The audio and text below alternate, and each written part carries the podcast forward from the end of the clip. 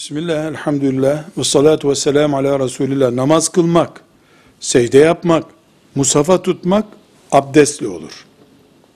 Tesbih çekmek, istiğfar etmek, mushafa tutmadan Kur'an okumak, zikir yapmak, la ilahe illallah demek. Bunların hiçbiri için abdest şart değildir. Evet, Müslüman abdest alır. Kıbleye döner. Pencereyi kapatır gürültü duymamak için. Yalnız başına tevhid getirir, zikir yapar, Kur'an okur. Bu efdal. Güzel. Daha iyi. Ama Subhanallah demek için, yüz defa elhamdülillah demek için, ezberden Kur'an okumak için, ayetel kürsü okumak için abdest almak diye bir şart yoktur. Dinimizi zorlaştırmamalıyız.